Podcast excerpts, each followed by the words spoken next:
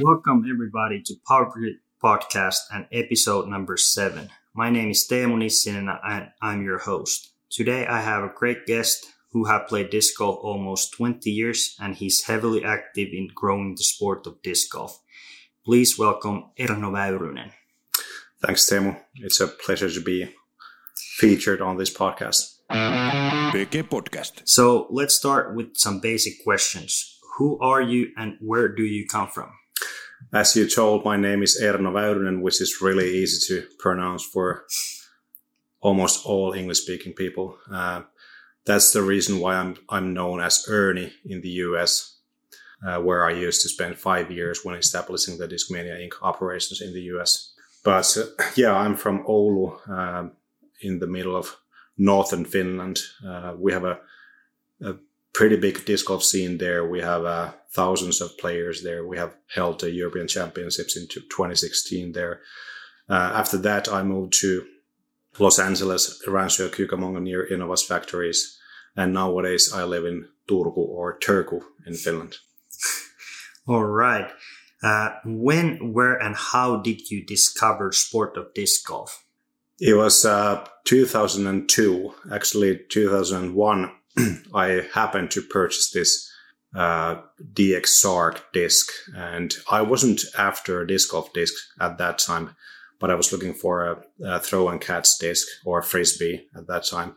Uh, so I, I bought a couple of frisbees, and one of them had disc golf on it, and I figured that what is this disc golf? Uh, I'm, I'm sure that this disc will be good for also throw and catch.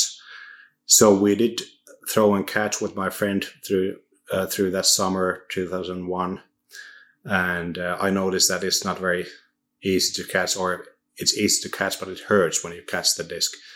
But the following year, uh, 2002, uh, I actually bike around in Oulu with my friend Tony, and uh, we happened to find this little dinky course called Hironen, and it had nine baskets, and we connected dots and thought that okay, this must be a disc golf, and let's let's start playing it. And we bought some more discs and started to get heavily involved within the sport. Uh, on that time in Finland, uh, how how did you found uh, discs in the stores? Disco wasn't that big back then. No, we had like uh, less than 20 courses at that at that time in Finland. Nowadays we have more than 700. Uh, so we only had disc golf discs in some few locations. I would say that there there were less than a dozen of stores in in whole Finland where you can buy actual disc golf discs. And then there were some uh, specialty shops like Seppo Nieminen was selling. Goose and Jussi Meresmaa was selling disco stuff. But other than that, it was uh, very minor. Yeah. Uh, and uh, I have a question. How did you learn to throw without YouTube? Uh, yeah, that, that's true. I'm I'm not sure whether YouTube was was there in 2002, but It I, I wasn't viewing it. yeah, and especially there was no like disc golf stuff. yeah, so- that, that's true for sure. Uh, I'm I'm self self taught, and the Mhm. funny thing is that I've now been involved uh, within the Finnish Disc Golf Association, creating materials Mhm. on teaching disc golf. So it's it's funny that even though I haven't been taught, and I, I think it's the same thing for most of us, especially more old school old school frisbee golfers or disc golfers, as they say in the English speaking countries. Uh, th- that it's it's typical that there there is no structure. There's there's nothing like that, which is also why it's really important for me to build those kind of structures for the future generations. Yeah. So you were active competitive disc golf in, disc golfer in your early days. Uh, could you tell me more about tournaments and tournament scenes in, in Finland and, and your early days in Europe? Yeah, I've been competing since uh, 2003, and uh, I active, actively competed until 2013. I would say right before I decided that this office side of development side of disc golf is my thing. Hmm. Uh, so during that time, from 2002 to 2013, disc golf has developed a lot in Hmm. Finland and in, in Europe in general, also in the States. But um if I tell you a bit more about the early days, Mm. so we didn't have any electronic registration systems or stuff like that. It was very how how would I say very very social, very free type of activity. Yeah. Uh, for example, you heard about tournaments on like uh, discussion forums, uh, bulletin boards, and then you sign up by sending an email or calling somebody who arranged the tournament, and you usually throw your card there, and and when you when you ended up in the tournament location, Hmm. there was uh, this kind of a like a show uh, like a we went we walked through a course walkthrough that's the that's Mhm. the word i was looking for uh, we didn't have like necessarily course maps or anything like that but we walked through the cor- course and went through the special rules or any any important stuff like that Mandatories yeah, OBs. exactly. So it was it was very very like uh not, nothing like you, you can't mention professionality and disc golf in the same sentence during that sa- that that day. But uh very soon after disc golf started developing especially in finland from that things started to develop quickly and and we we established more structures for all the basic stuff for how to display course maps and how to inform inform about tournaments and tours and all that kind of stuff. So we have seen a 360 Hmm. wide range of development developments uh, within the sport. Yeah. So in your early days, disc golf tournaments were also more like a social happening. Like all the players were together and you guys walk it in the morning, the course through and uh, everybody basically knew each other and uh, there was not, not too many, probably not too many new faces and yeah, like 30, 30, 40 people in tournaments. So Yes, very much like that. No, no huge tournaments. Even though we did have those, like uh, I would say, even world class tournaments arranged by Jussi. mhm. Most of people listening to this show know Jussi Meresmaa, who is uh, one of the key figures in Finnish disc golf. Uh, and, and also before, even before that, Seppo Nieminen has been the, one of the key figures, and Jussi Vieri. There are there are many many names I won't mention here necessarily, but there are more people who have been behind the Mhm. growth of disc golf. But that's true. Even even 2002, 2003, uh, the tournaments were quite small, and there there wasn't this kind of a thing that you could play disc golf for a profession, or Mhm. you you couldn't even sell discs for like Yeah. a profession. So it was really small time. Yeah. PG Podcast. What's your greatest tournament memory? Um, as a player or Yeah, organizer. Uh, yeah, as a player. Uh, good question. There are so so many great events I've been Mm-hmm. able to take part in. Uh, one of the biggest things definitely was my first tournament in 2004. I mean, first international tournament. That was the Stockholm Disc Golf Open at Järva, Stockholm, and that was the first time that it actually opened my eyes what this can be, how big this can be, and uh, I would say that that's the that's the biggest inspiring factor for me as a player. Yeah, but there have been so many that yeah, but but you have to pick one. Yeah. But yeah, that's that's uh, like uh, and and for you guys that doesn't know, uh, er, back in the days, um, Sweden was uh, bigger disc golf country than than in Finland, and uh, they were way ahead of us when it comes to like uh, tournaments, how many courses, players, skill levels on players, and they were kind of flagship country in, in Europe when it comes to disc golf, and and uh, and maybe some of you know that nowadays it's it's kind of opposite, and in Finland we we got the rapid growth, and uh, Sweden is uh, have grown, but uh, it's more like a steady, slow growth than than what we have. Yeah, I would say that in Sweden, in the specifically 80s, 90s, there was a big disc golf boom, Mhm. but uh, I would say that action wasn't taken to establish disc golf in the society structures, which is also why I think it's really important to do that now so Yeah. that disc golf doesn't fade away in 10 years or so. yeah.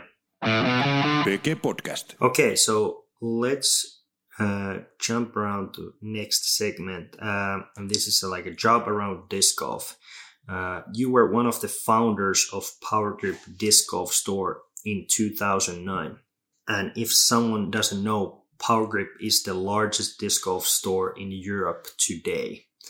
Uh, but you sold your part of it and moved from there to work for Innova Europe in 2013 and in the end of that year you moved to california and your task was to build uh, discmania usa operation there how everything got started Uh, it's a simple question, but the answer is pretty long-winded. But yeah let me try to make it as compact as possible. So in 2009, we established Power Grip. And if you imagine uh, a place where there's snow in the ground for, I would say, five months At of the year, uh, the first thing uh, that comes to your mind wouldn't be selling frisbees, especially in the middle of area that there are not, not too many people there. And I'm a very analytical person and hmm I was like against doing anything like this business wise. Obviously, I was excited, but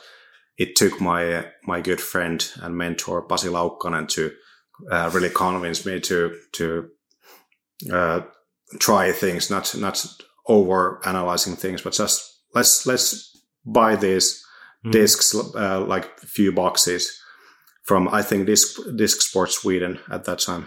We we bought the first batches of discs and we just tried to sell them, hmm and we didn't even have to try because we sold them out immediately at a weekly event. So I also thought, thinking that maybe there's something behind this idea. Yeah. But like uh, uh, at that time i used to work in the it business and uh, i was doing programming and software and access control stuff. And that was what i studied also and it took me some years to realize that heck this this sport is really growing really really fast this could be uh, like a my main thing to do someday and it was 2013 when I realized that now is the time to really try this like full time. I Yeah. I dropped my IT job, got my salary in third. Uh, we had this thing called pea soup in in Finland. That's like uh ba- basically water, some ground beef, and peas. I started eating that stuff and uh, uh, bicycled around the city to save money to be able to uh, really do this, live live this disc golf dream of mine, and it, wa- it was actually working and we started growing more and more from there and we sold courses and when you sell more courses there will be more people playing disc golf and Mhm. gradually we got into the point that uh, i think Jussi realized that uh, this guy must be he must be mad but this this guy must also be serious about this thing and he started suggesting me things that i was so excited about being an entrepreneur as a Power Grip owner uh, and we had our own thing going that i told Jussi that Mm. i'm not that interested in in like basic sales job or anything Yeah, like that yeah, Uh, exactly. if we can come up with something bigger, some bigger thing, I might be in. And uh, as anybody who knows Jussi, he is a man of big idea, big ideas, and it didn't take more than maybe two months then that he came up with this idea that I've been thinking about establishing an, an office for Discmania in the US, and obviously it's a it's a huge thing Mhm. for a guy like me who has put everything I have for the usual route, the ec- education and then job and that kind of career. And but I was so excited about disc golf and being at Power Grip, and I was so inspired about the people around me at that time that I decided that this is my thing. I want to do everything I have. And uh, one of my main goals in, in this sport is to make it a mainstream sport. And I asked myself whether I should be doing this, uh, selling frisbees and growing the sport in Finland, or whether I should try my wings and move to California and get this kind of a lifetime experience. And I decided to say yes to use this question, and and that was that has been quite a trip. Yeah. And even though I'm not not living in in the US anymore, that that trip still continues. I'm I'm great friends with the power, power grip guys, and they share the same kind of, if not more, uh, excitement for the sport. Yeah. And uh, yeah, I'm I'm now back in Europe, in Finland, and and trying to do my best to grow the European disc golf nowadays. Yeah. Great story. Um, for the Discmania USA, how you guys started uh, that company and who was there with you to start the operation? Well, uh, you can you can go to Los Angeles by booking your flight tickets, and I booked my flight ticket from Oulu, and Jussi did that from Tampere, and Avery Jenkins, maybe the most familiar name for the US audience in this podcast. We all met at the LAX airport. Uh, that was like uh, October 2013. And all we had at that time was rental car and a little corner at one of Innova's warehouses. So that was the beginning point. Uh, we didn't we didn't have any accommodation, so we to, had to find a place where to stay. Uh, we didn't have a company there, so we had to learn how to establish a company in the US.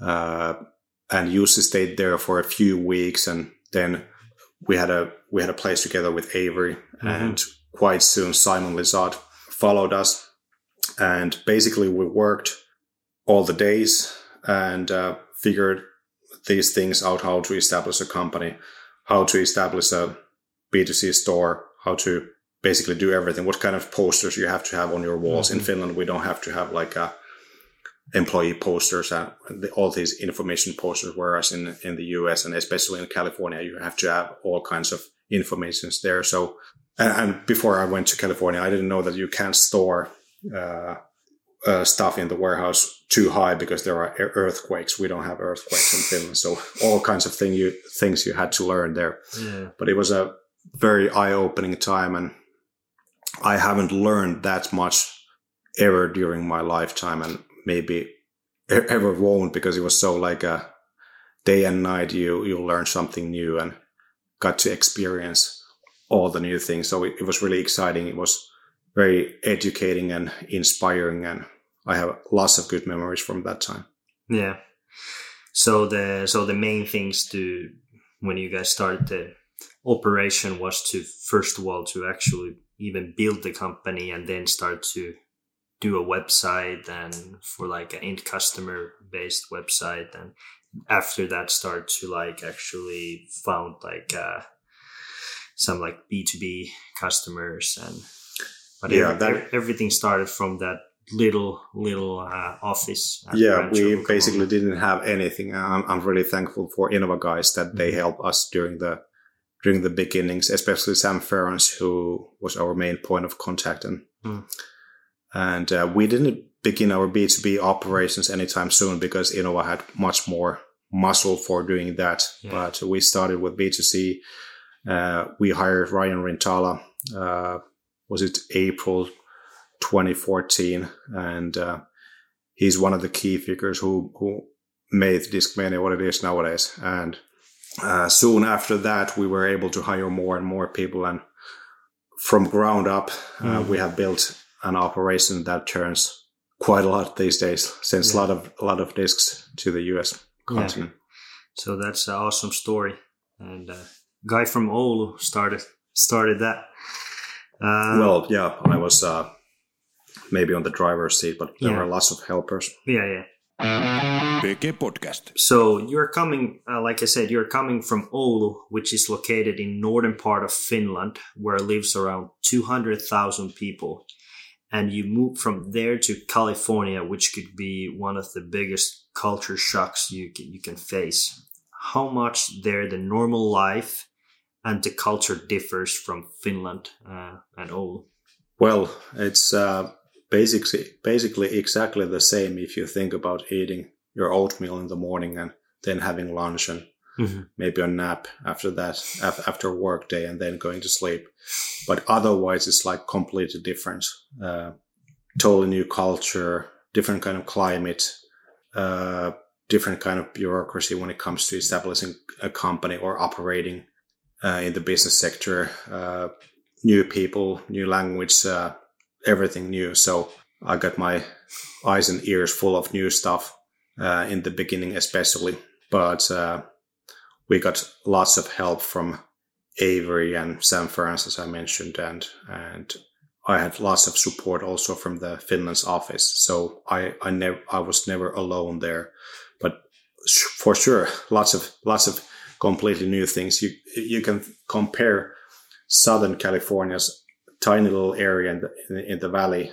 to Nordic countries. Uh, the population is about the same, even though the uh, space Mm. occupied those people is way bigger in the Nordic countries. Yeah. So it's it's very tight, compact, Mhm. uh, lots of traffic, lots of everything, all kinds of activities from sports sports events to culture cultural events and all kinds of nature, deserts, desert beaches, mountains, snow. Mhm. So completely different and still same if you think about Yeah. large and small small scale. Yeah. Uh, can you name a couple pros and cons for for both places when it comes to like life in general? Uh, this is naturally from my personal Mhm. view because different people like Yeah, different things. for sure.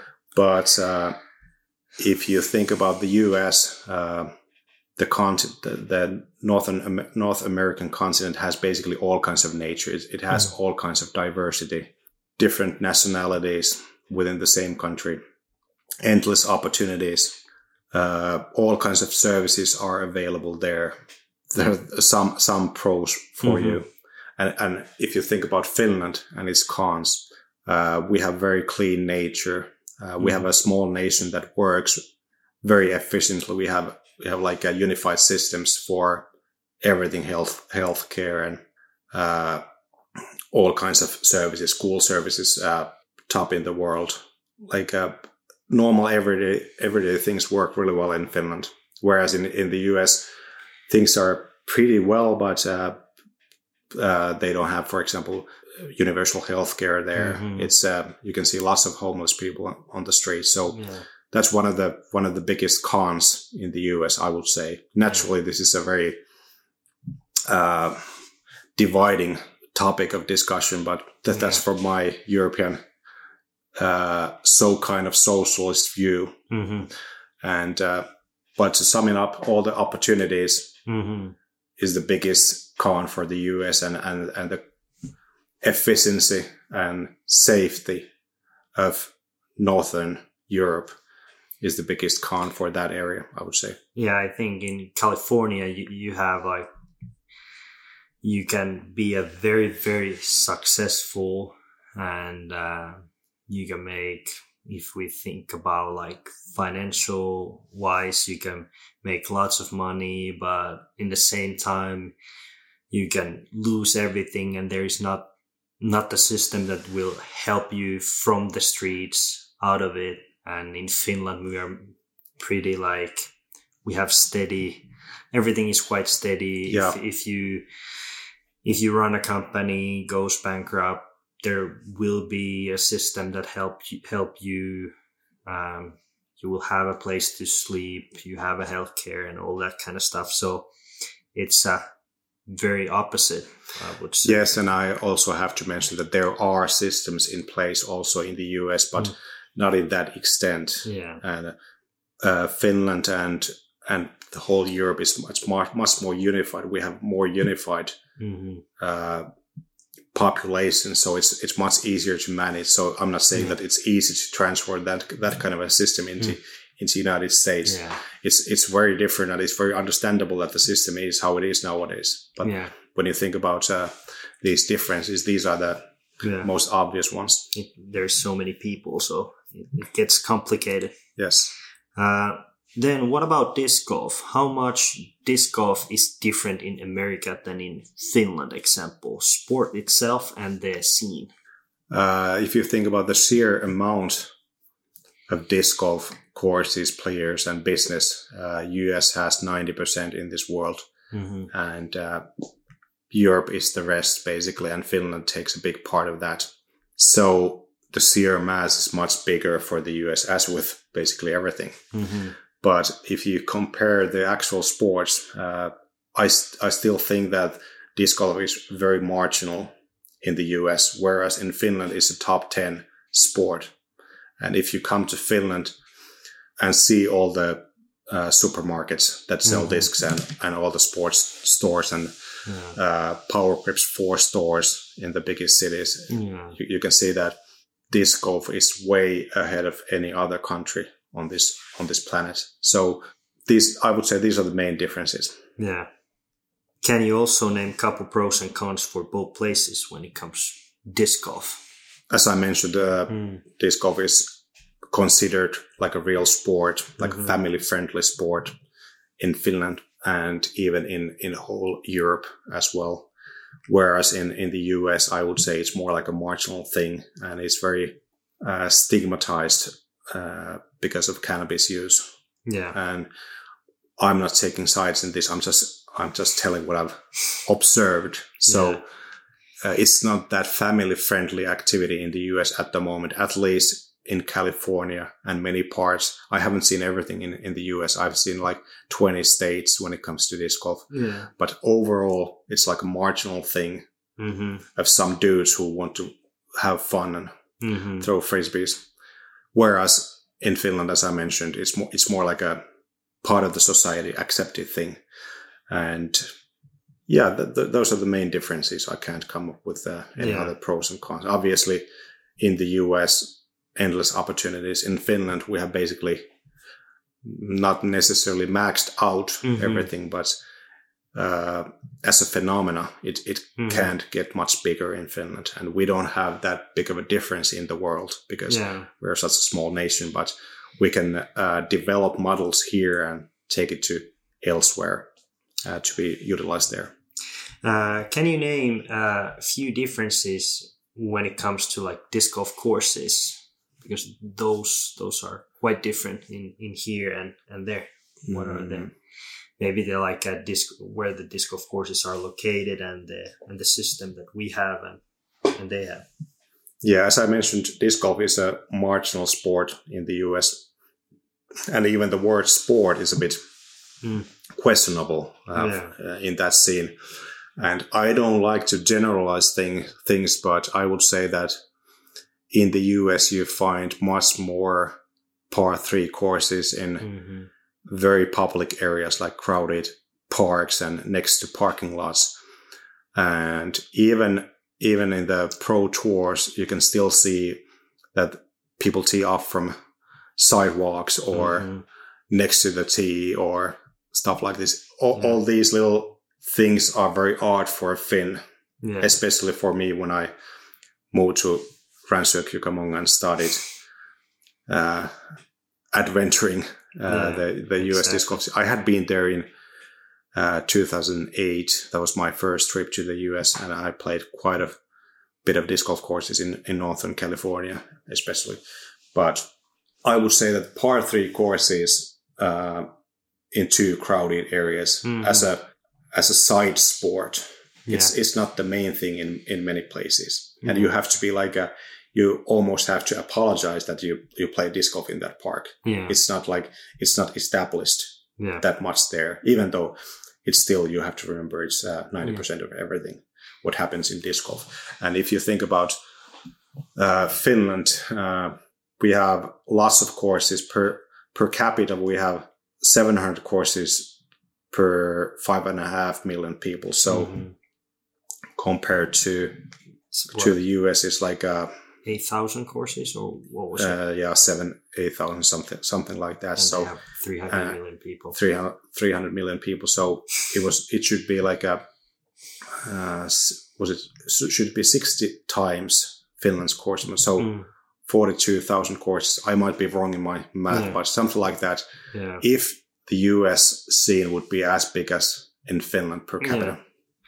Uh, so, so for uh, American listeners, uh, could you explain where where in Finland we we have disc golf courses when in America they have public parks? What kind of system we are working here?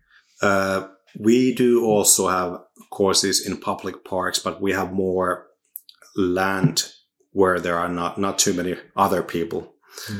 Uh, we have lots of forests, for example. We have wooded courses. Uh, I'm not sure about the exact amounts, but I would say at least half of the courses are in wooded Yeah. areas. At, at even, least, I, I even more than that, Yeah, yeah. it could be like sixty-five percent. yeah, yeah, or even more. So Yeah. we have lots of land. So for us, it's easy to build courses in, in locations that there are not Mhm. too many people, and it's easy to complain for me to complain that in the U.S. where there are lots of people uh, everywhere. Basically. So so it's not a fair comparison, Yeah. as is the same situation with the healthcare system and everything. Yeah, It's it's so easy to generalize things, they, but it's not fair. have they don't have free space that Yeah. much. Yeah, but but basically we we do have lots of wooded courses as we have Mhm. lots of forests. Yeah. PG Podcast. you have now now been uh, multiple year uh, in in America, and you have uh, experience from there and the disc golf. Uh, how do you see the sport of disc golf in America, and how much do you see potential and room to grow? Uh, disc golf has been growing um, at a percentage of 10% per year in the Mhm. US, which is a lot, in my opinion. Yeah, So it's it's constantly gro- growing, and I, I'm seeing lots of good signs. Like uh, when when you check YouTube channels like Jomez Pro, or if you check if you check check the disc golf pro tour, Mhm. how it portrays the sport of disc golf. Those are really positive signs. And Simon's vlogs, for example, lots of Mhm. great disc golf content is being produced at all time. Uh, so all this will help the sport to be more like uh, approved and acknowledged and Mhm. The, all this helps the existing base that we have in the US. So it's difficult to difficult to say what's going to happen in 20 years, for Mhm. example. But uh, I think that we're we're going to reach a tipping point during the next five ten years that uh, like also outside uh, like parties like money companies will find disc golf and there are different kind of stages as we have witnessed in Finland like uh, first you get to this point then you make it more public. You make it on the TV regularly. That's going to grow the sport even more. So we have all these these kind of stages where the sports grow further and further. Mhm. and uh, on the other hand, this tournament, this visible side tournament and vlogs and interesting personalities, they are needed. But uh, to me, more important is to build from ground up, like uh, establish high quality courses for all kinds of players from, from youth, families, uh, why not even disabled people, like uh, building the infrastructure. And, and on top of that, when you get the uh, top level uh, tournaments interesting, that's going to help the ground level as well. But I'm I'm mostly interested in the in building the ground level of disc golf. Yeah. Uh, what do you see? What would be the big thing that has to happen that disc golf would take the next big step in, in America? I don't think that it's it's about one single thing. I'm I'm thinking about the tipping points phenomena. That when you have enough of something, Mm. then it's going to turn much bigger all of a sudden. And it's a good question Mm. when that top tipping point is going to happen. I- I'm Mm. not sure. Yeah. PG Podcast. All right. Nowadays, uh, you're working here in Finland and especially in Europe actively to grow the sport. We all know that disc golf in Finland is pretty big thing. What is the situation at the moment in Central Europe? Yes, my main role uh, at Spin 18, our company, is to be responsible for international sales. Mm. And I'm excited about this opportunity that now, after my US years, uh, I can really concentrate on uh, building the sport in, in Europe, being one part of that among all the other other actors. And uh, I would say that if you talk about Central Europe and Southern Europe, Mm. uh, disc golf is a really minor thing, like it was in early 2000 in Finland. So Mhm. uh, I always compare other markets to what happened, what has happened in Finland, Mhm. and I'm trying to bring that kind of system in place. And obviously, the same thing doesn't necessarily work. For example, in the Netherlands, where there's where there's not too much land area compared to Finland, and you also have to uh, learn all about the different fifty different European countries, all all of their bureaucracy, their, their yeah. uh, legislation system structures and rules and habits and all that. But uh, now one of the biggest discoveries is that you you only need a 3D set and a portable targets to sell disc golf in the market. Mhm. And we have lots of new customers uh, in Europe that are excited about this kind of new business opportunity. And when Mhm. there's a business opportunity somewhere, we can also put more discs in people's hands. And when there are more discs and targets in the whole Europe, it's it's more easy to also sell courses and Yeah. build from there. So um, in the past, I used to think that uh, it's quite difficult to bring disc golf in, a, in a new market area because it's difficult to build new courses. But yeah. now I have learned that you don't have to do that for the first First, yeah. thing. So this is one of the biggest discoveries for me this spring, and I'm excited about that.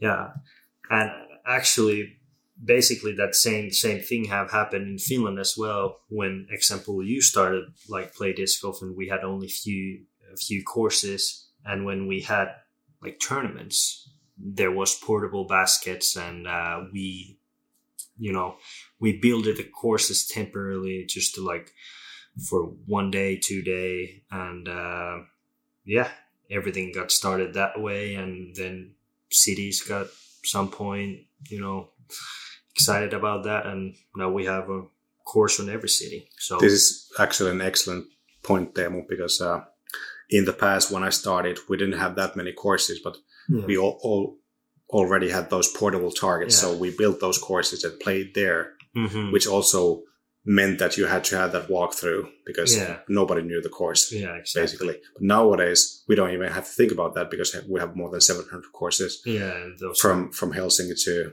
uh, Inari, that is the northernmost tip of Finland. So Yeah. so basically, you don't have to do all the work Mhm. to arrange the tournaments that much because the course is already there. This is also a good point Yeah, when you're building new markets. yeah, exactly. And and nowadays we yeah we basically play on the normal courses every tournament. Like only the European Open is basically an example that you can only play that course during the tournament. It's normally it's a twelve hole course that there's only few holes that are actually same than in a, in a tournament layout. But uh, lot lots of have changed over the like less 15 years. So maybe maybe in next 10, 15 years in Central Europe, hope, hopefully the same effect will happen there, and uh, we have a similar situation then that we have in Finland at the moment. That's the goal. Do you see that it is possible that there uh, here in Europe or sport could be as big as it is in States uh, someday, and we could have full time disc golfers? Uh, I would say yes, uh, in certain extent. Uh, Mm. I'm. I can't see that we would have that kind of a touring system for, in, inside Europe. Maybe yes, Yeah. but lots of thing things has to happen before that. But I would say that uh, disc can be much bigger on the ground level, like a grassroots level, family sport kind of thing. Yeah. And I think that we should focus on that instead of bringing big tournaments to Berlin, for example. hmm It's possible there are Yeah. courses there already, but but still, I would say that I would build from ground up, and then when you have a certain base available, then it's easier to and, and there's more interest for that top level activities Mhm. as well. I would say yes, it, it's possible. In in ten years, it's possible for hmm a few dozen of European players to make their living inside Europe. I would guess so, and I'm working for that. Uh, you have always been working like last five years or so uh, building a structure to get disc golf into the like uh, school system. Um, how's that? Uh, what's the situation for that at the moment, and uh, what you have been working on? Yeah, as I mentioned earlier, it's really important for me to uh, include disc golf in society structures. So it's not just a boom thing that goes Mhm. away like uh, it happened in Sweden in the 80s, 90s, or Yeah. after that. Uh, so it's it's it's been really important to me to be involved uh, in in creating uh, like a teaching mater- materials, educational materials for disc golf. And in Finland, we have already uh, trained 150, roughly 150, like uh, first level uh, disc golf instructors. So we have a really good uh, structure structure in place that mm, there are lots of people in Finland who are capable of teaching disc golf in the same unified way Yeah, and uh, we we are taking this system in, in, in Denmark as well. They are developing their own similar system on on top of this system. We have been to Iceland, and I would say that Finland is a good disc golf laboratory, and Mhm. we're experimenting things there first, and then whatever we learn there, we can suggest to other countries around us that could benefit from this, and Yeah. everybody benefits when when there's more disc golf. At least we disc golfers thing Yeah. like that. Yeah.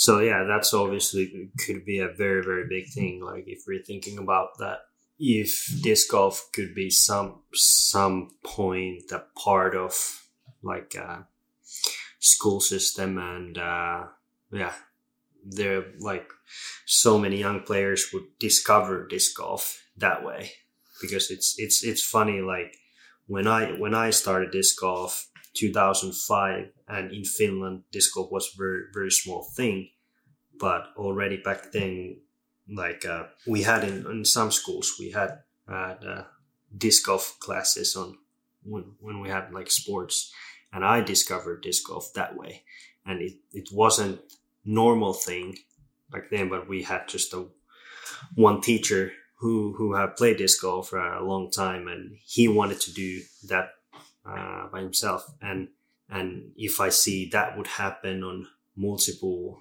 you know schools and multiple countries, uh, all the new Simon Lizottes and Paul McBeths would would start from there. It's And Timus. yeah, yeah, but it's it's it's very very easy to when you discover the sport like like let's say age of around like ten, yeah, and then and then you start from there and and there will be new new super super good players coming up after that and that will help the disc golf grow big time Yes, and I, I think that uh, we should use these kind of uh, case examples better when we're introducing this Mhm. sport on an international level, yeah uh, because uh, it, it only makes sense. yeah You don't have to have deep pockets in, in order to play disc golf. Yeah. It's very equal. It's easily available. It's it's not expensive to build Mhm. uh, places where you can play disc golf. So it only makes sense. And and even during these uh, epidemic times, it's Mhm. a very epidemic friendly yeah sport compared to many other sports. exactly So there are so many benefits. Not to even mention about like uh, obesity. Uh, Mhm. People who are obese, they they are having a hard time starting, for example, basketball yeah which is which is a sport that I love, but still Mhm. it's it's much more difficult to go to the basketball courts and start playing basketball basketball on a team compared to disco where you can Yeah. just buy a few discs and go to your local park and Mhm. start walking more and getting healthier. Yeah. Uh, what's your um, like? We all know that disc golf is uh, quite, I say, affordable sport uh, to start and play. Um, uh, what's your opinion uh, regarding uh, pay to play courses? Do you, you do you think that in the future we should see that more, or is it a good thing that uh, most of them are free to play? And what what would be the benefits if we would have more pay to play courses? I would say that uh, it's a fantastic thing that most of disc golf courses are free to play. Mm-hmm.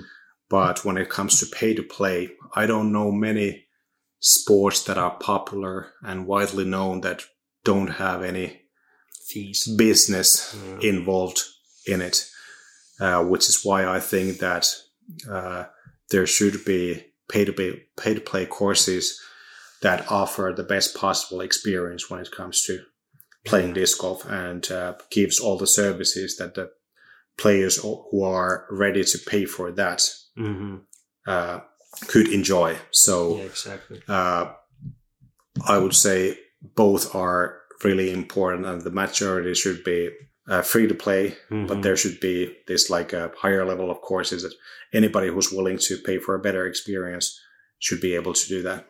Yeah, yeah, exactly. Yeah, I, I, I think I think the same way that we need like uh like let's say six to nine whole courses that are very easy, easy to walk and uh, easy to start the sport, and then then we need like uh, disc golf centers where it could be eighteen to thirty six holes or even even more, and uh, multiple layouts, services like you can buy like soda and snacks and uh, yeah all the all the land is maintained and uh, yeah. Like uh, Skellefteå in Sweden or yeah yeah places like this. yeah exactly One Uh, one little note here, Mm. little but important note yeah that even though we have more than 700 courses in Finland, Mm. we don't have many courses for families or kids. yeah Most of the courses are for tournament level pl- players or yeah like uh, adults, and Mhm. we definitely need more courses for yeah uh, young people, kids. Yeah in in the cities and yeah small parks yeah easy easy part three courses and yeah PG Podcast. How likely do you think that here in Europe we could play disc golf full time for a living as in America right now? Uh, I would say there are 20, 30, 40 players in the US who Mhm. are making their living by Yeah, Touring. Moment, yeah. So I don't consider this being like a very Mhm. substantial, sustainable amount of people making their living through this. Um, it's a long, long way for Europe to walk to even Yeah. that amount. So that's why I'm more concerned about building the ground level of Disco Yeah. and hoping that it would enable more people to make their living also on the pro side. Yeah.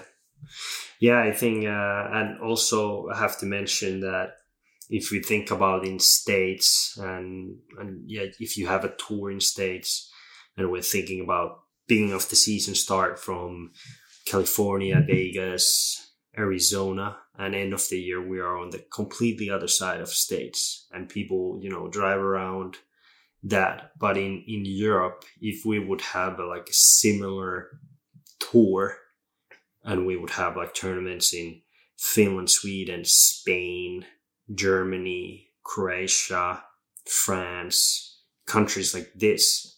The actually the traveling would be way more expensive because you're crossing borders all the time and it's not that you have to fly. You can't go to your car and then just drive. So I, I think that is also make it a bit more difficult because the cost if we would have like a full tour it, it would cost more to actually tour Yeah, uh, I have to mention that Mm. within the European Union, when there is no coronavirus in, in, in place, uh, then crossing borders doesn't, it, it's not a big deal. yeah But like uh, at the moment, we do have lots of Finns who uh, fly to Spain to play Mhm. one course there. yeah Ihas disc golf Yeah, I'm, I'm pretty sure that there are hundreds and hundreds of Finns who have traveled there. Mhm. and we should have more that kind of a thing happening because why not Yeah. it makes more sense to play disc golf in spain compared to finland where there's yeah snow like five months of the year yeah but uh, there's a long way uh, to go before we can actually establish disc golf uh, in many many countries like if you have one country like finland or Mhm. united states it's easier to do something there but when you have 50 countries or Mhm. even 10 countries yeah it takes much more but that's why we have european union and, and uh, unions like that so we can do more together. And Yeah. uh, we are now in the beginnings of uh, creating these like disc golf teaching educational structures, Yeah.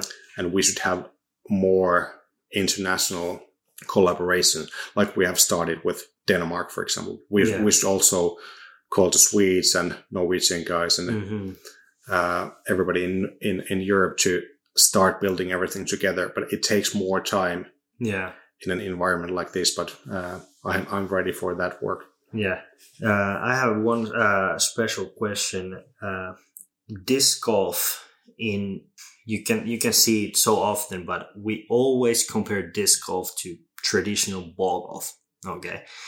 So do you see that uh, disc golf uh, in the future would be bigger sport than ball golf? In Finland, it is Yeah.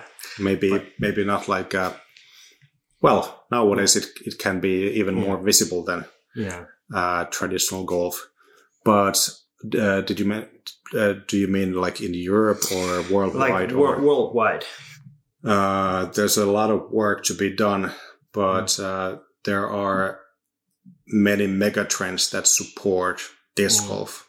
Uh, Yeah. When you think about the environmental men, men, uh, environmental things, you don't have to uh, build the terrain for for disc golf courses like you have to do with uh, golf courses. Mhm. You don't have to irrigate Yeah. land necessarily. You don't need that much money. Yeah, like uh, you don't have to. Yeah, like you mentioned, the players don't have to have that much money. The Mhm. the parties who build the courses don't have to have that much money. Yeah. So there are many, many, many things that support disc golf over golf. I don't want to Yeah. put golf and disc Mhm. golf against each other. They should be working together for a better Yeah. general, general golf future. Uh, but I would say that definitely yes, it's it's possible. It will take time. Do, do you see that in the, in the future we will see more and more like traditional golf courses that there would be like a disc golf like so both uh, sports would be in one location. Uh, yes, there are some examples of that already, and uh, one of the biggest hurdles is to change the concept Mm-hmm. conception of traditional golf, Yeah. and uh, we have seen some of that change already. Okay. For example, the cost of playing golf it's much lower compared to situation 10 years ago. So Yeah. uh, golf courses have realized that we have to be able to Found lower the bar for Yeah. new players. Uh, it can't be uh, like an elite sport in the future anymore because it can't Yeah. exist in the future like that. So Mhm. That makes me say that there, there will be more opportunities to Yeah. do disc golf things and golf things together. And Yeah. uh, a year ago, we actually Spin 18 developed together with our brand Disc Golf Park Mhm. this multi golf park concept Okay. that includes like a park golf or short golf that that is like a golf like Yeah. uh, sport played with clubs and balls, and then foot golf and disc golf. And basically, we uh, we joined the target. Uh, we we basically put a hole under a disc golf target, which Mhm. is really simple. yeah. But if you imagine me going to a trade show in Germany, Yeah. uh, trying to sell only disc golf with frisbees in my hand, compared to the situation that I can actually hold A soccer ball. a soccer ball or football, like we say in Europe, Yeah. and we always fight about this with my US friends. So when, when you when you talk to a German person, and everybody knows that Germany is a huge football country or a soccer country. Yeah. There's tens of probably tens of millions who Yeah. play soccer. So so we are now pushing multi golf instead of disc Mm. golf, so that we can get disc golf in these con- these kind Yeah. of countries. So we have to not not only golf has to learn new things. Mhm. Also, we disc golf people we have to learn how to offer more Yeah. for for the audiences that don't know about disc golf yet. Yeah, because and I, I I really like the concept that for also like if you would be a like a big time soccer football player and uh yeah you have played that for for life and you would go uh, like a multi golf course, it, it would be actually like fun. Like there is like uh, you have mandatories or like holes that you have to go through, and you play a hole with uh, football. So so like new ways, also like new thing for for them as well, and like like you said, the park golf that. And I think especially that uh, it's a very easy way to take the first step to ball golf because ball golf it's the club is very small ball is very small and and on the multi golf the the gloves that you use there they're way bigger and way easier to get the first first like interest to also the traditional golf. So i i think using three like uh, especially we're using a football which is the biggest sport uh, in world and, and golf, which is a big sport as well, using those. And uh, then next to that, trying to grow the disc golf as well. I think that's a fantastic opportunity, and uh, and I hope that that will break through in in Europe and uh, hopefully in States someday. Yes, I'm I'm personally doing more multi golf park designs this season Yeah. than disc golf park designs. Okay. So it's a win-win solution for all parties. Yeah. And if I can advertise a little bit, uh, you should Yeah. check multigolfparks.com for Yeah. more information. Yeah, yeah, for sure. And uh, also, if if I have understood right, uh, these multi golf parks uh, also you guys are building these to like parks that are easy. It's easy to walk there, and and if so, you don't make those into the woods that so everyone can literally come there and, and enjoy enjoy the Yeah, park. yeah. Multi-golf uh, is mainly for kids and families Yeah. and other special groups. Like, for example, we're currently Mm. designing a course for uh, like a wheelchair Yeah. Exactly. people people in wheelchair. So there Mhm. there are not too many sports that they can play. But Yeah. this multi golf with short holes in a uh, level flat park Mhm. is something that they can they can really do. Yeah. And this this also solves the problem of uh, us not having Mm. uh, suitable places for kids and families yeah. to play disc golf. PG Podcast. Perfect. Um, here was all the questions, and uh, I want to thank you, Erno, uh, for coming to this podcast. And uh, do you have any last words now? It's been a pleasure, Teemu. Thanks for uh, having me here. Uh, I want to say hi to all my international disc golf disc golfer friends in the US, in Colorado, California, Sweden, Denmark, everybody who is now in more or less quarantine. Mm-hmm. And I encourage everybody to think what they can do for the sport. Perfect. Um, I want to thank you, all the listeners, and I really hope that we will do more of these English uh, episodes in the future as well here in Power Grip Podcasts. And uh, so, thank you, and uh, see you in next episodes.